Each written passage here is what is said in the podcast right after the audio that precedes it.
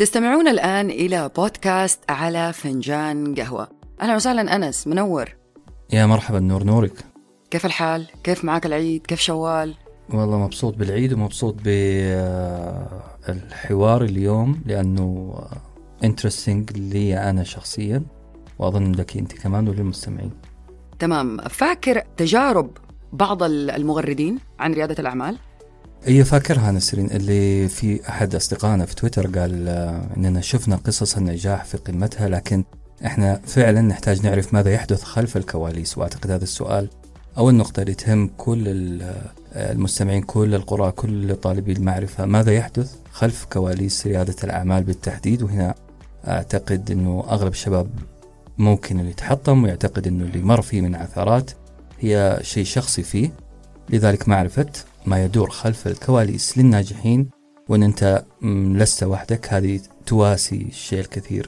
خاصة أنه من بعض الأخطاء نقدر نتكلم عن أعمدة ريادة الأعمال.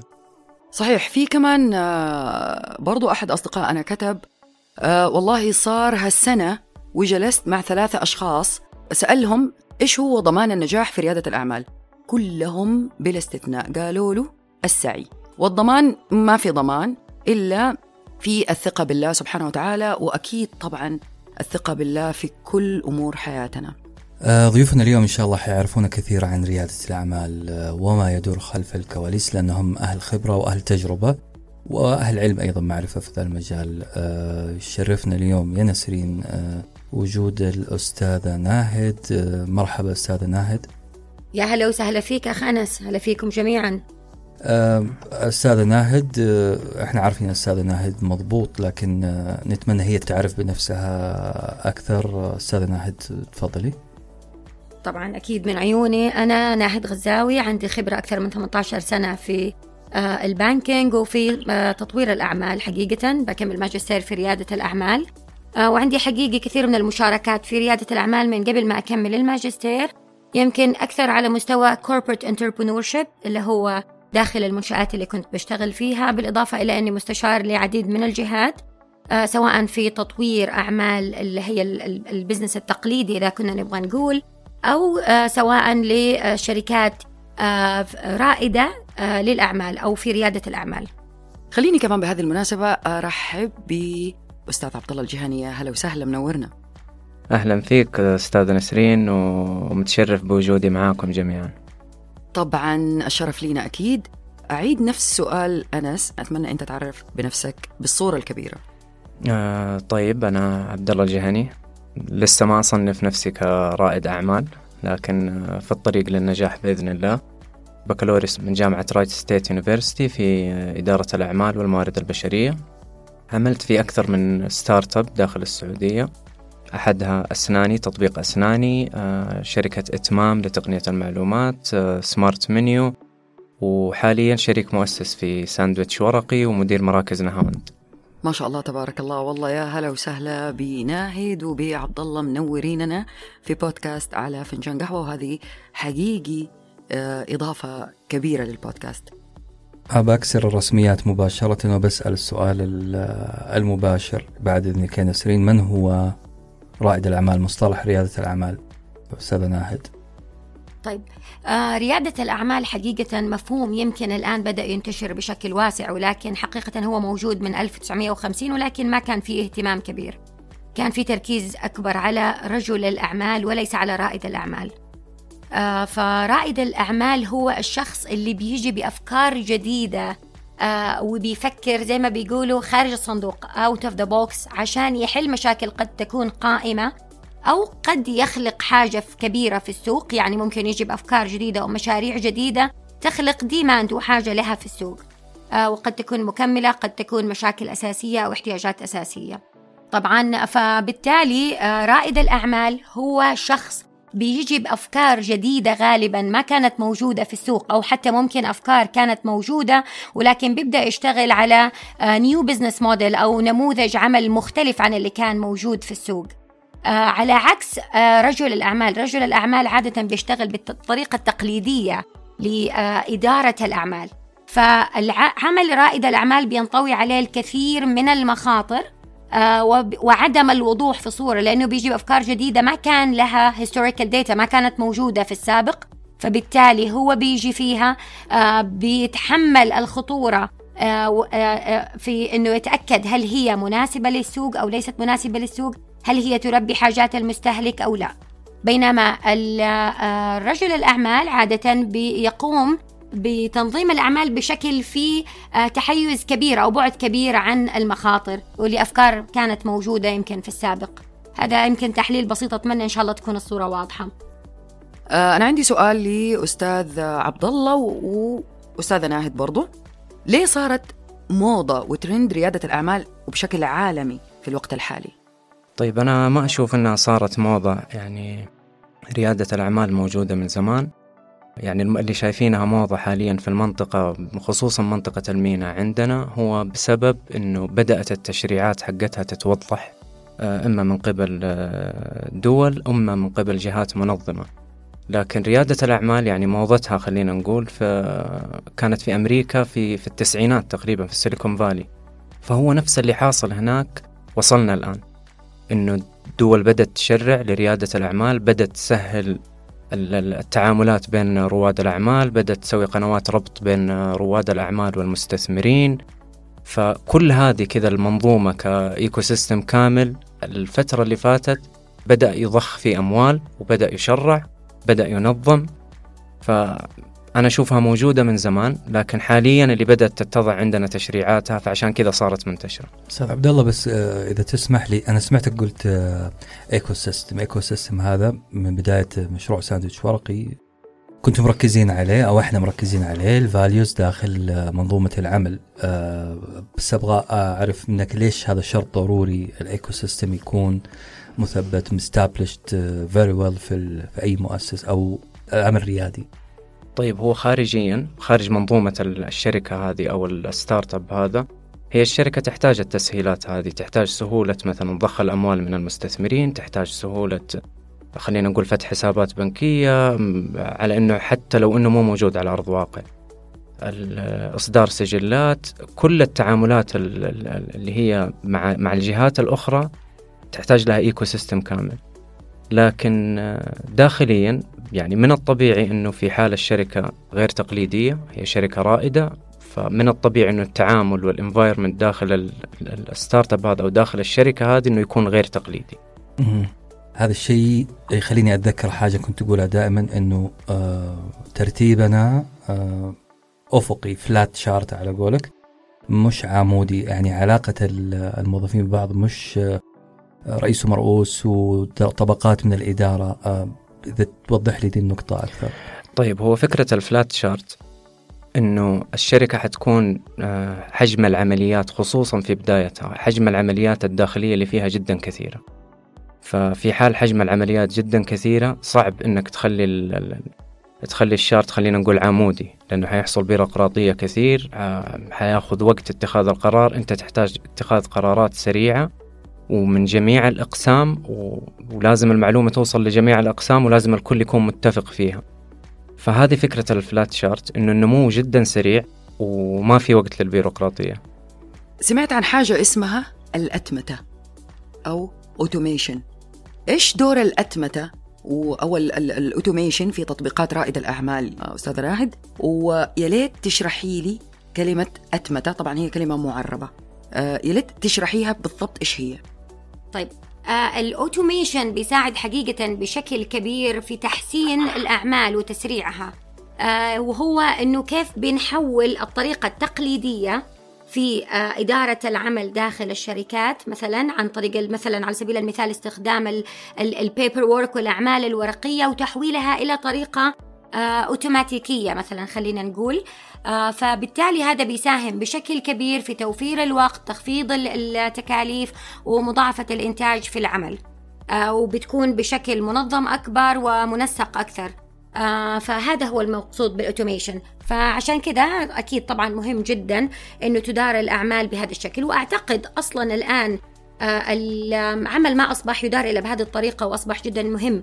يعني الآن حتى مثلا لو نجي مثلا هنا نشوف حقيقة حكومتنا رشيدة آه، كيف الحكومة نفسها قاعدة تهتم بتفعيل دور التكنولوجيا وتسهيل الأعمال وكيف الفن ال- يعني ال mobile functionality اللي صارت موجودة. آه، فبالتالي أنت عشان تقدر تساير أو عشان تقدر تكمل أعمالك لابد أن أنت تديرها بطريقة أوتوماتيكية أو use ال automation instead of الطريقة التقليدية لأنه حتى صارت غير مقبولة. حلو حلو. أستاذ عبد الله؟ طيب وتعقيبا على كلامك أستاذ ناهد أتفق تماما. ال automation برضو أشوفها م، نقطة تساعد في رفع الجودة وخفض التكاليف خصوصا ال startups فأي عملية تحتاج آه، جودة عالية تكاليف عالية. الحلول اللي هي في ال automation أو في الأتمتة ب- بترفع لنا الجودة وفي نفس الوقت بتخفض التكاليف وأقرب مثال لها هو زي ما قلت ال- ال- الش- ال chatbots. بدل ما اتصل على خدمة عملاء ويرد علي واحد ويخدمني في شيء ممكن ال chatbots هذا أو ال- ال solution هذا يخلص لي الموضوع تماما. فأنا اختصرت وقت اختصرت جهد اختصرت مال. طيب آه، أنس آه، خليني أسألك سؤال كذا خارج الموضوع. ليش في كلمات تعرب زي أتمتة وهي توازي automation؟ عشان في واحد آه، دماغه عالية جدا. فاهم في العربي وفي الإنجليزي وقدر يوفقها ويخلق لنا كلمة جديدة. اشكره جزيل الشكر. ودي اعرفه أنا. جميل. طيب يا أنس آه، إحنا سألنا سؤال في تويتر. يقول لو حصلت لك الفرصة تقابل رائد أعمال ناجح عندك سؤال واحد تسأله إيش حيكون هذا السؤال؟ طبعا من أصدقائنا في ساندوتش ورقي. طيب السؤال الأول أفكار لمشاريع يعني الناس بتسأل عن أفكار لمشاريع صغيرة أو ميزانيات محدودة مثلا من خمسة ألاف إلى عشرين ألف ريال. إيش المشاريع اللي ممكن تفيد ناس كثير؟ ناهد عبد الله تفضل. طيب إذا تسمحوا لي أول شيء أنا أعتقد آه، هذا السؤال صعب إنه إحنا نجاوب ونعطي مثلا أفكار نقول له مثلا روح آه، مثلا آه، أعمل تطبيق في الجوال في ال financial technology اللي هو ال fintech هو ما يكون عنده الخبرة الكافية فيها فأنا كده حكون ضريته وما نفعته. ولكن أنا أشوف أفضل طريقة إنه يعمل اللي هي أول شيء يشوف إيش ال migraine إيش الأشياء اللي مسببة له صداع إيش المشاكل اليوم اللي موجودة أو, أو له هو أو للناس اللي حوله وحاسس إنه هو ممكن يلاقي لها حلول آه، عشان تعالج هذا الصداع أو هذه المشاكل اللي موجودة عند الناس. فبيجي بيجي بورقة وقلم وبيبدأ يكتب يعمل اللي هو ال ideation بيبدأ يفكر في أفكار كثيرة جدا يكتب 40 50 فكرة. مثلا يكتب المشكلة اللي موجودة ويكتب كيف مثلا ممكن يتم حل أو علاج هذه المشكلة الموجودة. وبعدها بيبدأ يعمل لها فلتريشن يبدأ يختصر في الأفكار إلى أن يصل للفكرة اللي يشوف إنه هي مناسبة. لأنه الأساس في هذه المشاريع إنه أنت تحل مشكلة في السوق اليوم.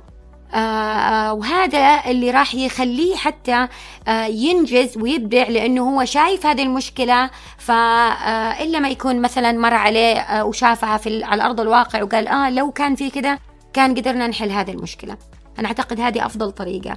وبعدين ممكن يبدأ يروح يقرأ مثلا يسوي يختصر الأفكار إلى عدد بسيط من الأفكار يبدأ يقرأ عنها يبدأ يشوف كيف الحلول الممكنة إيش التكاليف اللي ممكن يتحملها عشان يبدأ في هذا ال- هذه الفكرة يشوف هل في دراسات موجودة سابقة في السوق لها أو هل في مثلا حتى لو ما كان موجود محليا ممكن تكون موجودة في العالم. فيبدأ مثلا يسوي دراسة ومن هنا يبدأ يجهز نفسه لها جميل. عبد الله أنا دخيلك. طيب. حسابي فيه خمسة ألاف آه، إلى عشرين ألف. شوف لي مشروع. يعني ما أدري بيزعل مننا صاحب التغريدة هذه لكن أنا أقول له لا يبدأ ريادة أعمال. أنا أشوف أنه في حال تم تحديد المبلغ قبل الفكرة أنه يبدأ تجارة. آه ريادة الأعمال هو ما حيكون محدد المبلغ أساسا هو عبارة عن فكرة خلينا نقول مجنونة فكرة جديدة فكرة تخلق سوق أو تعيد تشكيل سوق. بعد كذا يحسب تكاليفها لكن ك... ك... كذا ككونسبت عام إنه يحدد المبلغ ثم الفكرة أنا أشوف في مشكلة في ال... في البروسيس هذا. فأشوف إنه يدخل تجارة يبحث عن منتج غير موجود أو منتج نادر ويبدأ يسوقه. أيوة صاحب التغريدة زعلان الآن. نسرين السؤال طيب. آه في تغريدة تانية تقول متى المشروع الرائد يخرج من مرحلة الطفولة لمرحلة يعتمد فيها على نفسه؟ طبعا هذا السؤال يعني الصراحة حسيته سؤال مرة مهم. أوكي. طيب جميل. آه أنا أشوف إنه حيخرج من مرحلة الطفولة المرحلة يعتمد فيها على نفسه. هذا آه، خلينا نقول آه، آه، قمة النجاح. لكن إيش ال KPIs اللي تحدد إنه خرج من المرحلة هذه للمرحلة هذه؟ أول مؤشر إنه آه، أصبحت قيمته السوقية جدا عالية. آه، تم الاستحواذ عليه بشكل أو بآخر. ممكن نزل سوق أسهم IPO مجمل الكلام هذا ومختصر الكلام هذا هو بدأ يعتمد على نفسه كمشروع رائد في حال خروجه من السوق حيأثر على اقتصاد السوق هذا. أنا شوية آه، مو أختلف ولكن أشوفها بطريقة مختلفة. متى يخرج من مرحلة الطفولة لمرحلة يعتمد فيها على نفسه؟ هذه عادة تكون قبل الاستحواذ لأنه وانس إنه صار الاستحواذ هو كده حصل الإكزيتنج والتخارج من المشروع. فهو متى يعتمد على نفسه؟ أنا أعتقد لما يوصل آه، هو العائد اللي كان آه، حاطه في ال KPI تبعه. يعني مثلا فلنفرض على سبيل المثال و coverage مثلا 20 إلى 30% خلال فترة معينة و once انه هو وصل لهذا العائد فأنا أعتقد أنه هو هنا الآن بدأ يعتمد في مرحلة يعتمد فيها على نفسه. آه، ويدير مثلا جزء من آه، آه، مصاريفه الداخلية والمصاريف التشغيلية. وطبعا هذا لا يمنع أكيد أيضا أنه ممكن يبدأ يروح يبحث عن مستثمرين عشان يستثمروا في هذا المشروع ويتوسع فيه بشكل أكبر. أتفق معك أستاذ ناهد. اللي دفعني إني أفكر بالشكل هذا أو أشوفها بالشكل هذا صراحة هو أزمة كورونا وتحديدا تطبيق Airbnb لما كان في نفس المرحلة هذه اللي اعتقد إنه خلاص على وشك إنه يطرح في سوق الأسهم وبدأ الاعتماد على نفسه آه، حصلت هزة معينة كذا في ال... خلينا نقول في العالم كله. طبعا هي هزة استثنائية ما آه، ما يستشهد بها كقاعدة لأنها أساسا استثنائية. لكن في شركات كثير يعني موضوع Airbnb خلاني أبحث في في الشركات. لقيت إنه في شركات جدا كثير قبل الطرح بالأسهم أو قبل ال IPO بربع أو بربعين يحصل عندهم انهيار آه، مو طبيعي. وما هو شرط آه، شركات تقنية يعني حتى في شركة والله ناسي اسمها اللي هي حقت ال sharing office هذه. النمو عندها كان هائل جدا يعني بشكل مخيف والانتشار كان بشكل مخيف. وكانت تقريبا باقي لها ربع أو ربعين ويتم صفقة استحواذ أو يتم الاستحواذ عليها فهذا اللي خلاني أحط القاعدة أنه ما في أمان إلا بعد ما أصير أنا مؤثر في اقتصاد السوق تمام. طيب الفكرة الأساسية آه، آه، في ريادة الأعمال هي أو أحد السمات الأساسية في ريادة الأعمال هو عدم الوضوح هي أساسا أفكار غير واضحة لأنها على الأغلب كانت غير مسبوقة. حتى لو ما كانت غير مسبوقة عالميا فهي بالقليل غير مسبوقة في السوق المحلي. فبالتالي أنت ما عندك historical data ما عندك معلومات سابقة تقدر تقيس عليها. فأنت كرائد أعمال بتحدد لنفسك أهداف معينة وتحط KPI معين عشان تبدأ تقيس بناء عليه هل أنت وصلت للأهداف الموجودة في ال KPI ولا ما وصلت لها. فبالتالي متى يبدأ يعتمد على نفسه؟ هذه أنت بتحددها في الكي بي آي الخاص فيك. مو بالضرورة إنها بتكون موجودة من قبل. في في السوق عشان انت تقدر تقول خلاص أنا أقدر الآن اعتمد على نفسي. ولكن مبدئيا انك تكون وصلت لمرحلة معينة من النمو انت كنت مستهدفها من قبل آآ آه، آآ آه، وبدأ وبناء عليها إذا انت وصلت لها تقدر تقول أنا والله بدأت الآن اعتمد على نفسي. آه، قد هذه تكون من قبل ما يصير أي عملية استحواذ أو طرح عام في الأسواق. وممكن أنت تبدأ توصل لها آه، متأخر شوية حسب أهدافك في الأخير اللي أنت حددتها مسبقا. أنا أتفق معاك أستاذ ناهد فكذا نقدر نجاوب على اللي سألنا نقول له أنت اللي تحدد متى تخرج من مرحلة الطفولة إلى مرحلة الاعتماد بالضبط. بس حابة كمان أصحح أنا أول قلت العائد أعتذر أنا قصدي فيها النمو آه اللي هي اللي ذكرت فيها مثال 20 إلى 30% فالمقصود فيها كان النمو المطلوب وليس العائد المطلوب. طيب بعد إذنك نسرين مشروع جديد غير تقليدي أسواق جديدة ما في معادلة هذه كلها خلينا نسمي رواد الأعمال المتنبئون.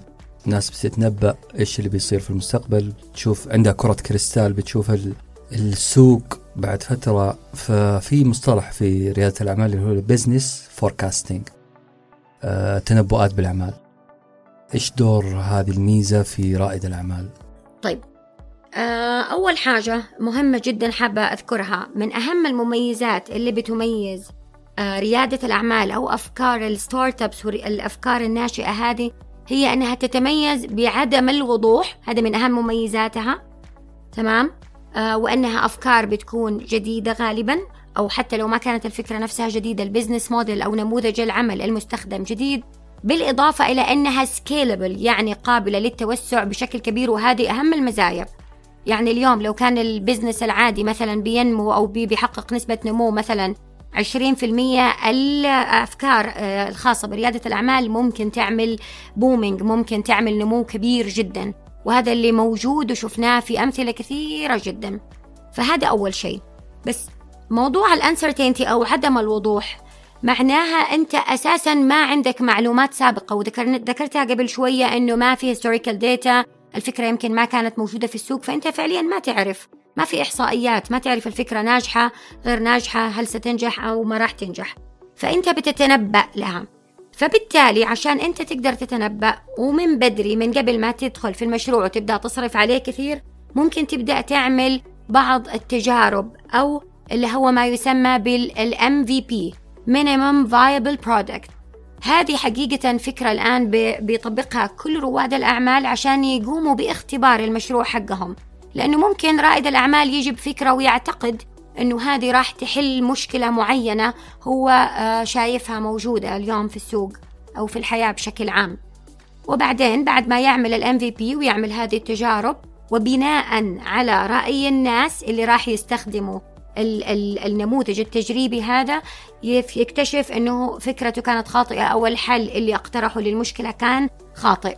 فبالتالي هو من البداية بيكون في مرحلة تنبؤات بيبدأ يعمل تيستينج واختبارات لها ويحسن يحسن يحسن ويعمل تصحيح إلى أن يوصل إلى الشكل النهائي اللي ترضي المستهدف أو أو عفوا العميل. لأنه مو بالضرورة الحل اللي أنت تشوفه مناسب هو الحل اللي مناسب للمستخدمين. آه، أنا أشوف كلمة business forecasting هذه من أخطر أخطر الكلمات على رائد الأعمال. إذا ما كان واعي بمفهومها يعني كل رواد الأعمال آه، خلينا نقول اللي نجحوا واللي ما نجحوا. كلهم سووا جدول ال Excel اللي بيطلعهم آه، آخر السنة مليونير. كلهم. فالمشكلة في ال business forecasting إنه الواحد يبنيه من البداية. وإذا ما صاب نفس الأرقام أو تجاوزها يحبط. فال business forecasting آه، من أكبر الأسباب اللي تخلي رائد الأعمال يوقف شغله ويحبط ويتجه للعمل التقليدي فهو مصطلح جدا خطير. أنا أشوف الواحد مرن يا أستاذ عبد الله يعني م. في التوقع التنبؤات مرن حتى لو ما جات بنفس جدا مرن. وأستاذة ناهد قالت كلمة حلوة هو الواحد ما يبني المنتج النهائي هو الواحد يبني المنتج الأولي ال MVP بعد المنتج الأولي بعد المنتج الأولي يبدأ ال business forecast مش قبل. فأنت ما تجي تقدر يعني ما تجي تقول حجم السوق كذا وأنا حاخذ منه كذا والمنتج حقي حيحل كذا فأنا بستقطع كذا. طيب ممكن المنتج حقك ما يستقطع ولا ربع بالمية من من من السوق.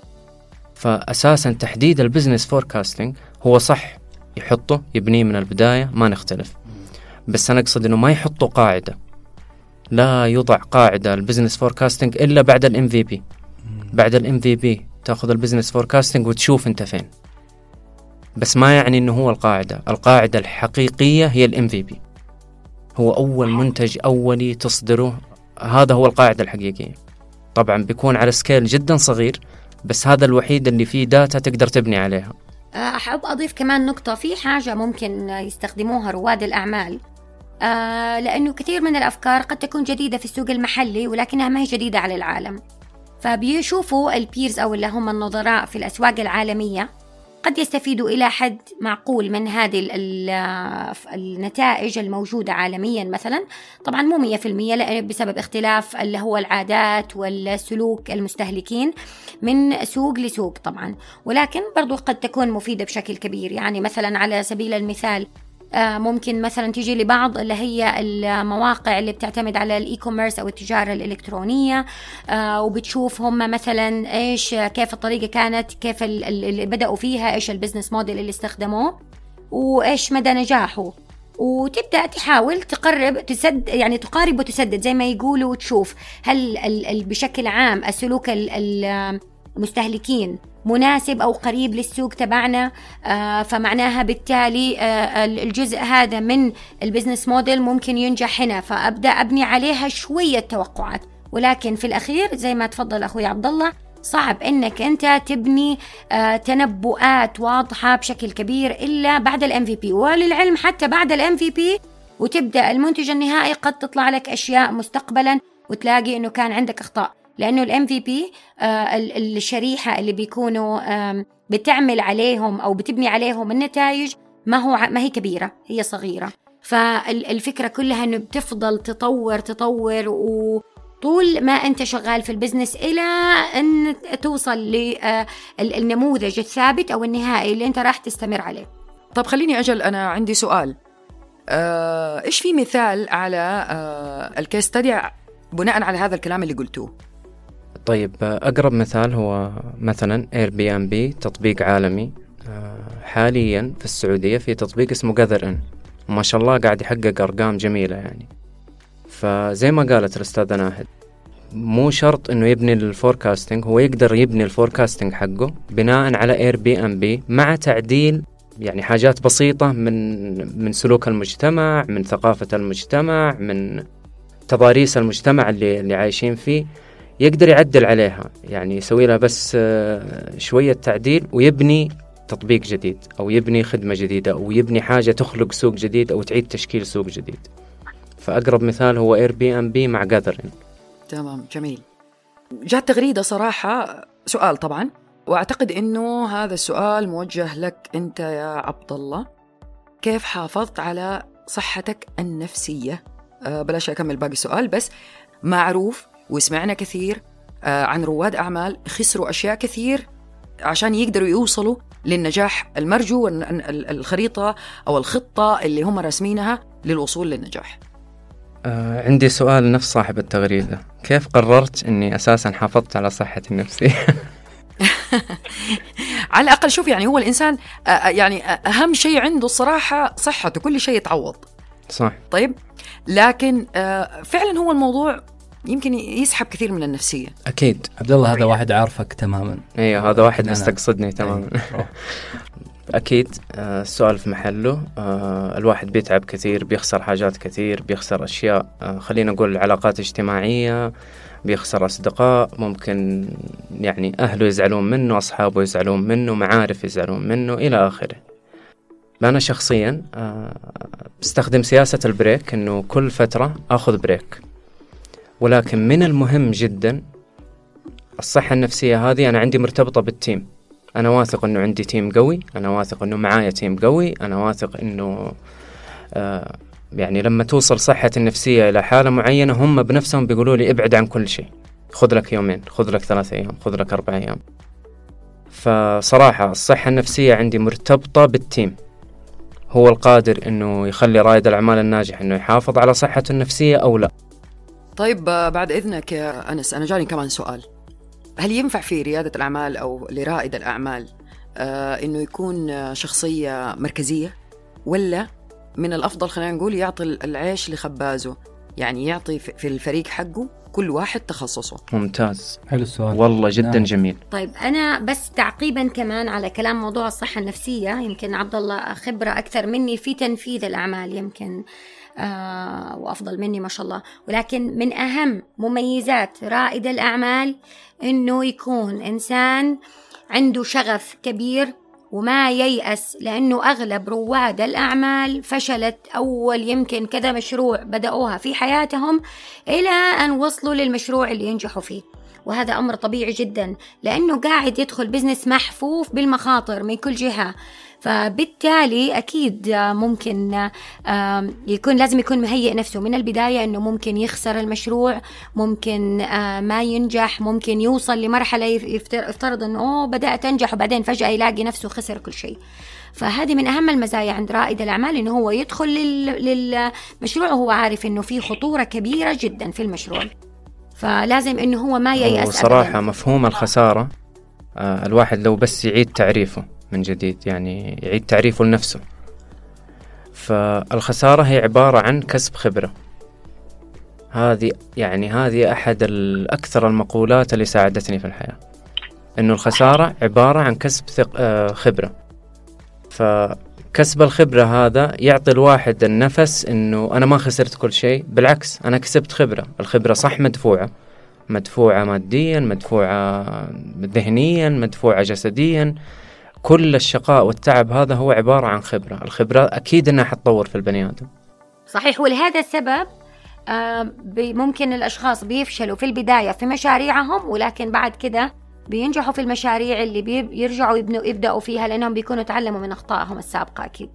تمام. طيب آه، نرجع لسؤالنا. آه، هل ينفع رائد الأعمال يكون شخصية مركزية ولا يعطي العيش لخبازه في فريقه؟ أنا عن نفسي أشوف أنه المركزية ما تنفع ولا في أي business لا في ريادة الأعمال ولا في إدارة الأعمال ولا في أي مكان. بالذات الآن في ال في ال يعني العالم الحديث والطريقة الحديثة في إدارة المشاريع وكثرة التخصصات والتعقيدات الحاصلة وال complications صعب جدا أنه شخص واحد يعتقد أنه هو قادر على أنه ينجح في كل شيء. ففي أي business لازم نعطي الخبز لخبازه. يعني الدليل على موضوعك أو ال case study على موضوعك هو البلوك تشين حاليا. هو معتمد كليا على اللامركزية وهو المستقبل. يعني سواء يعني ما نتكلم بس عن تطبيقات العملات الرقمية نتكلم عن أي تقنية في العالم حيتغير شكلها إلى اللامركزي. المركزية على قولك غلط هي سواء في ريادة الأعمال ولا في التجارة ولا في الإدارة ولا هي مفهوم خاطئ. نيجي للسؤال اللي بعده. يمكن سؤال برجعنا مربعين ورا. آه الفرق بين التجارة وريادة الأعمال. عبد الله أنا عارف عندك رأي صارم في هذا الموضوع. ممكن آه أسمع إجابتك. طيب آه بكل بساطة زي ما قلنا أول رائد الأعمال هو شخص قدر أنه يشكل سوق جديد أو يخلق سوق جديد أو أنه يقدر يعيد تشكيل سوق حالي موجود. هذا هو رائد الأعمال. آه نحاول نبسطها أكثر. آه، لو أنت دخلت اليوم كتاجر على خلينا نقول حي. ما في إلا مغسلة واحدة مغسلة ملابس واحدة وأنت عارف أنه عدد سكان الحي ميتين ألف و... وكل خمسة يحتاجون مغسلة فرضا يعني. وما في إلا مغسلة واحدة فأنت دخلت فتحت أربع مغاسل. هنا أنت تاجر ناجح. رائد الأعمال هو اللي يفكر كيف يغير شكل المغسلة أساسا كيف يغير شكل أنه في بزنس اسمه مغسلة. فممكن. هنا فتح مغسلة مغسلتين ثلاثة. رائد الأعمال لا أعاد تشكيل سوق المغاسل. اخترع شيء جديد يخلي ما في مغسلة أساسا. أو يخلي المغسلة تلجأ له. فهذا كذا ببساطة عندي المفهوم. أو الفرق بين التجارة وريادة الأعمال. هل هذا يعني هذا الموضوع يتطلب دراسة السوق أو دراسة العميل؟ آه زي ما قلنا في البداية إنه ما في شيء مضمون. حتى ال business forecasting لازم ينعمل بحذر ما في شيء مضمون. ممكن إعادة تشكيل السوق هذه العميل يرفضها تماما أو السوق يرفضها تماما. وممكن إنها بالعكس تحقق نجاح باهر. فكله يعتمد زي ما قالت الأستاذة ناهد على ال MVP هو الواحد بس يبني المنتج الأولي يبدأ يستقطب البيانات هذه لأنها غير موجودة سابقا. الفرق بين التجارة وريادة الأعمال في التجارة في بيانات سابقة أقدر أعتمد عليها. في ريادة الأعمال ما في. إلا يعني إلا بالمثال حقنا عن Airbnb و Gathern في معلومات يعني داتا قد أحتاج إلى إعادة تشكيلها بس ما في معلومات ثابتة أقدر أستند عليها. جات تغريدة تقول ما فكرت تستسلم وتحول لوظيفة امن يعني خلاص خليك في وظيفتك أحسن. آه، أو بالأصح وش اللي خلاك تتمسك بإدارة أعمال وتبدع بإدارة الأعمال وتبدع فيها رغم انتشار الخسارة فيها؟ هذا السؤال آه قبل شوية برضو على قول أنس قبل مربعين جاوبتوا عليه وقلتوا لازم يكون عندك شغف مرة كبير. هل في إضافة على هذا الكلام؟ طيب أنا أعتقد آه آه زمان كان مفهوم ريادة الأعمال أو العمل كرائد أعمال مختلف عن اليوم بسبب غياب ال ecosystem غياب القوانين والتشريعات وال framework اللي المفترض إنه الشخص يشتغل عليه. وكان في مقاومة كبيرة أو resistance من المستهلكين لقبول أفكار جديدة. اليوم الوضع اختلف 180 درجة وبدأوا حتى الموظفين اللي في وظائف آمنة يفكروا أنهم هم يروحوا لمجال ريادة الأعمال. السبب كثير من الأمثلة اليوم اللي حاصلة في السوق. مشاريع بدأت جدا جدا صغيرة وصار عليها عمليات acquisitions أو استحواذ كبيرة جدا في الماركت. فبالتالي شخص تحول من شخص عادي إلى ملياردير آه، بسبب مشاريع ريادة الأعمال. فالسؤال أو عشان نسأل السؤال بطريقة أفضل هل أنت حاب تشتغل عمل روتيني وتنام وتصحى كل يوم في نفس الوقت وتروح تؤدي المطلوب منك؟ أو حاب أنه أنت آه، تبدع وتخترع وتكون أنت صاحب الفكرة وأنت اللي تحدد إيش الشيء المطلوب أنك تسويه وعندك الشغف والمحبة الكبيرة أنك تخوض هذه التجربة وتاخذ الريسك عشان تصير ملياردير وإن شاء الله كلنا نصير مل يعني من أصحاب الثروات يا رب. أيوة مليارديرية. آه عبد الله وناهد. آه عندي سؤال. أعتقد تغريدتين في بعض ممكن أجمعها في بعض. أحد مستمعينا قال آه، ما هي نقطة بدايتك؟ إيش اللي خلاك تشتعل في مجال ريادة الأعمال؟ والسؤال الثاني كيف اكتشفت أنه هذا المشروع هو المشروع المناسب لك واللي حتنجح فيه؟ أعتقد سؤالين نفسية مهمة سيكولوجية حتعمل فرق في أذهان المستمعين. أنا أعتقد في دكتور نفسي قاعد يسأل الأسئلة هذه من جوانب مختلفة يعني. شكرا. آه. الناس اللي بتسأل صدقني عبد الله عندهم يعني يكونوا هم اشتغلوا في ذا المجال أو سمعوا عنه وسمعوا عن التعب النفسي أو آه، التعب الاجتماعي اللي هم عاشوه. جميل. طيب خلينا في إنه إيش نقطة البداية أو إيش الشرارة؟ تقريبا قبل ما أبدأ المجال هذا وقبل أدخل فيه أخذت فترة من العمر كذا يعني حياتي فوق تحت فوق تحت فوق تحت فما كانت مستقرة. بعدين توظفت وظيفة حكومية رسمية فحصل الاستقرار. فصراحة في نهاية ثالث شهر من الاستقرار آه، حسيت إنه الاستقرار موت أساسا. ف عارف اللحظة اللي تجيك كذا فيها أسئلة وجودية كثير آه، إنه الحياة بتستمر كذا إنه ما عندي أي شيء أسويه هو نفس الروتين هو نفس الشيء أنا قاعد أسويه بس إنه أضربه في عدد أيام حياتي. هذيك كانت نقطة البداية. كيف اكتشفت إنه المشروع مناسب؟ آه، الواحد مش بالضرورة يكتشف إنه هذا المشروع مناسب هو يؤمن في النتيجة. هذا رقم واحد. إيمانا في النتيجة. رقم اثنين إيمانا بالفريق. فأنا أشوفها خمسين بالمية خمسين بالمية. هو المشروع خمسين بالمية. الخمسين بالمية الثانية هو الفريق. إذا الواحد وصل للموازنة الإيمانية هذه بالمشروع زائد الفريق بيحقق أي شيء. بيكسر الدنيا على قوله أقدر عبد الله أقول آه، أن ريادة الأعمال عبارة عن حياة مع ناس عندهم عقلية نفس عقليتك أو هدف أو شغف نفس شغفك؟ آه أنا أشوفها آه أنك مع فريق زي ما أنت قلت بس أنه مو نفس عقلك.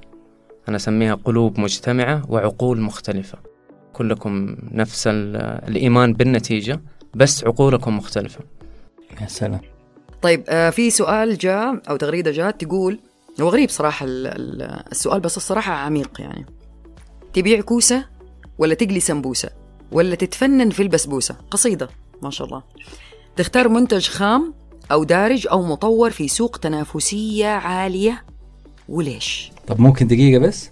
هذا كاتب مهرجانات درجة أولى. فيا ريت يتواصل يتواصل معنا على الخاص هذا. لا لا سؤال قوي والله سؤال جميل. طالما هو حددها لي بأسماء فما حسوي ولا واحد منها. لا حبيع كوسة ولا حقلي سمبوسة ولا حتفنن بالبسبوسة. لا أنا حأقول له أنه أنت بتفك بتفكر بعقلية إدارة أعمال وليس رائد أعمال. لأنك لما تبيع كوسة أو تقلي سمبوسة أو تتفنن في البسبوسة تتفنن في البسبوسة يمكن فيها شوية انوفيشن وإبداع. أما أنك أنت تسوي أفكار تقليدية فمعناها أنت بتدير أعمال ولست رائد أعمال. عشان تكون رائد أعمال أتفنن في البسبوسة وطور آه سوق تنافسية عالية ولكن ما زال في مجال كبير للتطوير وإنك تجيب أفكار جديدة وإنك تخرب الماركت اليوم وتاخذ تاخذ جزء كبير منه لصالحك إذا قدرت تجيب أفكار جديدة ولبيت احتياجات السوق وحليت كثير من المشاكل الموجودة. طب يعني يمكن أتوقع إنه هو ترى آه قصده إنه إنه ليش أنت تستخدم يعني تجيك فكرة ريادة في شيء في مشروع دارج في السوق أو مواد خام والناس كلها بتسويها. إيش الشيء اللي يخل يعني يسحبك إنك تسوي حاجة زي كذا؟ ما هو المفترض اللي إحنا نرجع نعيده إنه إحنا قلنا ريادة الأعمال معناها أنت ما بتسوي شيء موجود في السوق ولا أنت حتكون مدير أعمال بتدير أعمال بالشكل التقليدي اللي ما فيه خطورة عالية. ولكن أنت هنا بتجي بأفكار جديدة لم تكن موجود مسبقا في السوق. أو كانت موجودة لكن بنموذج عمل مختلف. فاليوم التطوير وإحداث التغيير في شيء قائم أو أنك تيجي بفكرة جديدة هذا هو ريادة الأعمال أو هذه هي ريادة الأعمال. أستاذ عبد الله واستاذ ناهد عارف إنكم آه، كاريزما عالية في ريادة الأعمال لكن أكيد أكيد أكيد في قرارة نفسكم في لحظات محطات خوف مريتوا فيها. الناس لازم تسمع ما خلف الكواليس. قلنا الحلقة هذه فكرتها خلف الكواليس. متى كانت اللحظات أو الخطوة اللي خفتم منها في البدايات أو حتى الآن؟ لكن اقدمت عليها لأنها باب رزق أو أو مشروع فعلا واعد. آه ناهد عبد الله تفضل. آه أنا أشوف الخوف ما حينتهي أو بالأصح الواحد لا يتصادم مع الخوف. يعني الخوف حاجة الواحد المفروض يتعايش معها. هو واقع. فموجود من أول يوم من لحظة القرار اللي قلت لك إنه يعني لحظة القرار اللي قلت إني اتخذته في وقت استقرار. إلى اليوم هو موجود لكن كيفية التعايش معاه اختلفت تماما. وحيبقى موجود بكرة وبعده وبعده وبعده إلى آخر يوم في حياتي أتوقع إنه حيبقى موجود. فأنا بس تعلمت كيف أتعايش معه. ما تعلمت أمحيه ما تعلمت أتصادم معاه تعلمت أتصالح معاه زي ما تصالحت مع الأتمتة. خلينا نقول زي ما قال الأستاذة نسرين في البداية. فهي عملية تصالح فقط لكنه حيبقى موجود ولن ينتهي. أستاذ ناهد أنا حقيقي أتفق مع عبد الله مية في المية ولكن أنا بالنسبة لي آه كناهد أكثر شيء مخيف هو لما تبدأ تجمع فلوس من المستثمرين وتبدأ الآن تتحمل أمانة أكبر من مجرد إنه أنت قاعد تدير آه البزنس وجايب فكرة وجالس تشتغل عليها بأفكارك وبفلوسك. لأنه الآن صار عندك مسؤولية أكبر قاعد تدير آه فلوس المستثمرين اللي وثقوا فيك آه وأعطوك الأمان. أكيد كل شيء بأمر الله واحتمال تنجح احتمال ما تنجح. وهذا شيء المفترض إنه أي مستثمر يدخل ويستثمر في مشروع ريادي يكون عارفه. ولكن هنا أنت كرائد أعمال يبدأ يعني يصير عندك خوف أكبر من تحمل هذه المسؤولية فيخليك قد تكون حريص بشكل أكبر أو المفترض أنك تحرص بشكل أكبر. هذا في رأيي الشخصي طبعاً. في البداية لأنه مثلا في بعض الأشياء بتكون موجودة في البداية يمكن هي آه، تكون أكثر قريبة من أنه الرهبة في تقبل الناس لفكرتك لأنها جديدة ليست موجودة.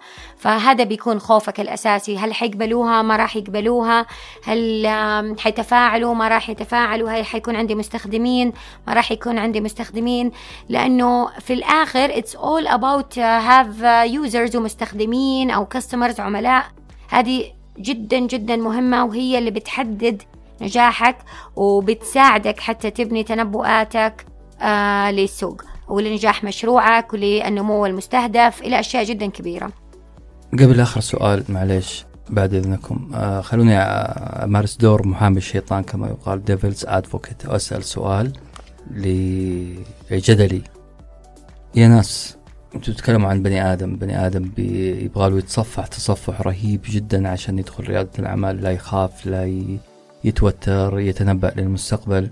هذه الصفات ما هي موجودة ما هو مولودة معانا. إحنا مولودين على حب الأمان الاستقرار ال ال ال كيف أقدر أنتقل من مرحلة بني آدم عادي بيأخذ رزقه يومي عايش أمان وظيفي ويتحول إلى آه شخص يخاطر بثقة؟ عنده إيمان في المشروع. كيف نخلق ريادة أعمال في دورات؟ ولا اختلاط بالناس؟ ولا قراءة؟ ولا أنا كشخص مثلا ببدأ مشروع. فين أروح؟ كيف أبدأ؟ طيب إذا تسمح لي by nature أصلا في ناس على فكرة غير محبين للاستقرار. هم risk taker ومحبين لتحمل جزء كبير من المخاطر وفي بعض الناس لا والله هم risk averse وبيحاول يبعدوا عن المخاطر قدر المستطاع في كل حياتهم أو في أشياء جزء كبير من حياتهم. فهذه ترجع لطبيعة الشخص نفسه أول شيء.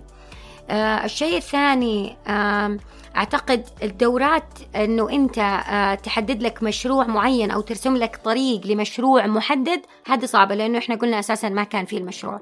ولكن ممكن تحصل على دورات ممكن تساعدك تفهم إيش يعني آه رائد أعمال. كيف بت... كيف تبني ال business model تبعك آه كيف تبدأ تعمل ال MVP كيف تبدأ تعمل ال test إيش ال tools أو ال... الوسائل المستخدمة عالميا ومحليا كيف تقدر تستخدمها إيش الوسائل اللي تستقدر تقدر تستخدمها في عمل الأبحاث اللازمة. فبيعطيك ال basics أو الأشياء الأساسية اللي بتقول لك إيش إيش تقدر تستخدم إيش التطبيقات اللي ممكن تساعدك إيش ال models المستخدمة عالميا. هذه بشكل عام.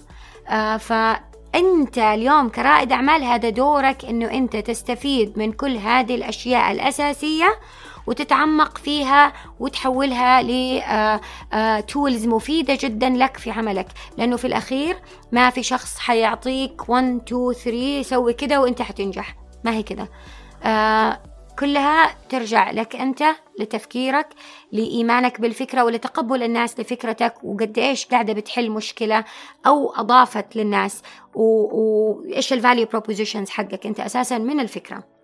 طب أنا عندي مداخلة كمان صغيرة.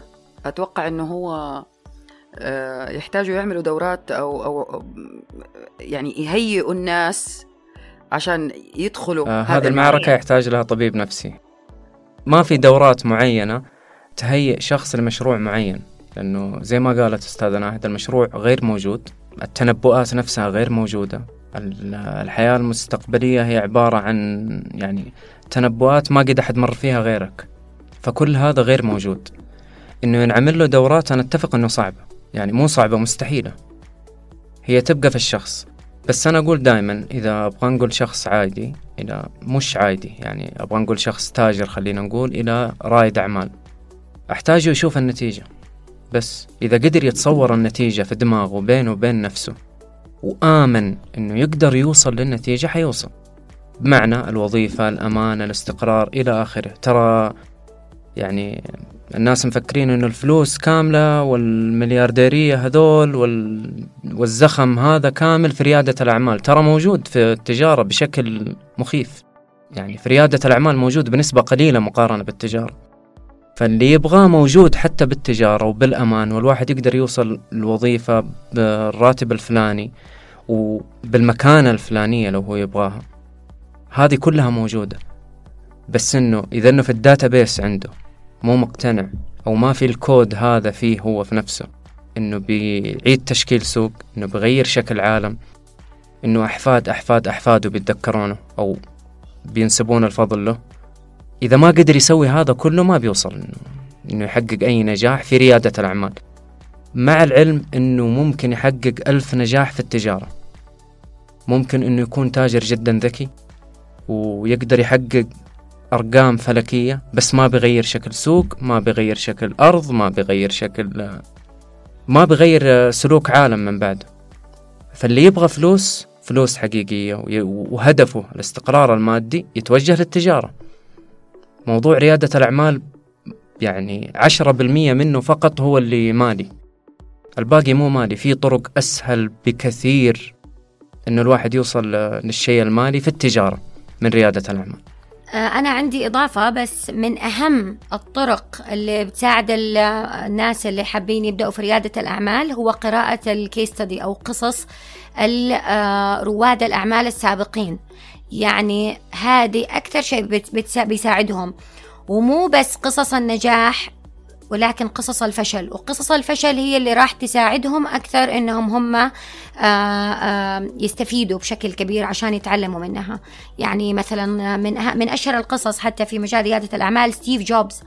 ستيف جوبز واحد من الناس اللي كان عنده آه، يعني عدة عثرات حصلت له في خلال عمله وبعد كده بدأ يتغلب عليها شوية شوية إلى أن وصل للشكل اللي هو كان يبغاه أو يحلم فيه وغزا العالم كله. وهذا حقيقة اللي حصل. فأنا أنصحهم بقراءة هذا الكيس ستدي وقراءة بعض الكتب كمان اللي ممكن تفيدهم بشكل جدا كبير. وممكن مثلا أعطيكم على سبيل المثال آه، في كتاب وتم ترجمته إلى اللغة العربية آه، من صفر إلى واحد اسمه. هذا كتاب جيد. في The Lean Startup آه بالإنجليزي هو ولكن إذا شخص آه ممكن يقرأ بالإنجليزي فكمان كتاب جميل جدا. في كتاب Seeing Around the Corner كمان من الكتب الجميلة. آه وفي كثير كثير غيرها من الكتب يعني ولكن لاحظ أنه حتى كثير من الكتب بتعتمد على بشكل كبير على سرد قصص لرواد الأعمال سواء قصص نجاح أو قصص فشل. طيب جميل. هو أصلا آخر سؤال عندنا ليش نسأل عن الناجحين؟ بس ف وأنا صراحة كان عندي إنه ليش ما نسأل الفاشلين؟ فأنت آه ما شاء الله ناهد جاوبت لحالك على هذا السؤال وكأنك قاعدة تقري أفكاري. طيب عبد الله أنت إيش تعقيبك على الموضوع؟ آه بالعادة الواحد ما يحب إبراز فشله خلينا نقول. على إنه فرضا لو ناخذ أكبر رواد الأعمال في العالم زي ما قال أستاذ ناهد آه، ستيف جوبز ولا حاليا إيلون ماسك ونرجع فيه كذا نوقف الوقت ونرجع فيه. نقول له يلا تعال في الشركة هذه أنت فشلت. إيش كانت قصة فشلك؟ ما حد حيظهرها. على أنه هي قصص الفشل هذه هي اللي صنعت النجاح.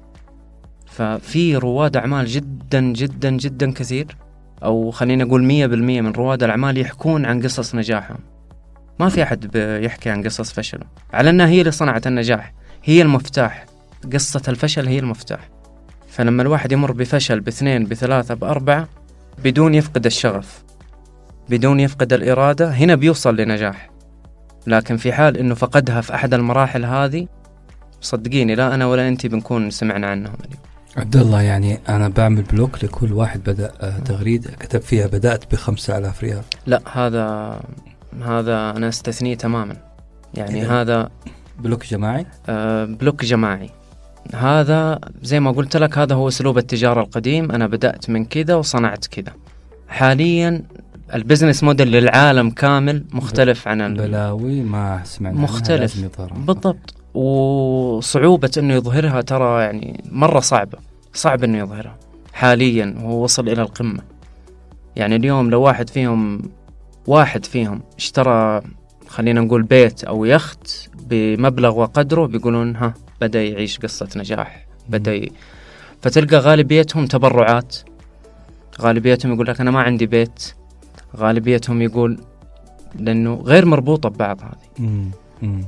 أنا شخصيا مستمتع بالحوار رغم إني سمعته ألف مرة من خلال آه، جلساتي مع عبد الله والأخذ والعطاء مع الأستاذ أحمد الشمراني نقول العقل المدبر لاستراتيجية ساندويتش ورقي. والأستاذة ناهد كذلك سؤال لنسرين الآن. بعد سماع كل هذه البيانات الداتا من هو رائد الأعمال في رأيك؟ رائد الأعمال في رأيي رائد الأعمال هو صاحب الشغف صاحب شغف عالي شغف لا ينتهي لا ييأس مهما كانت الظروف مهما كانت الأحوال. آه، صاحب فكرة جديدة مبتكرة. مع مرور الوقت تبدأ الناس تستخلص من فكرته الأساسية أفكار. هذا هو رائد الأعمال الحقيقي. يا سلام. أنا ما راح أجاوب على السؤال هذا لأنه كفيتي ووفيتي. أه سعيد جدا بكل اللي سمعته اليوم.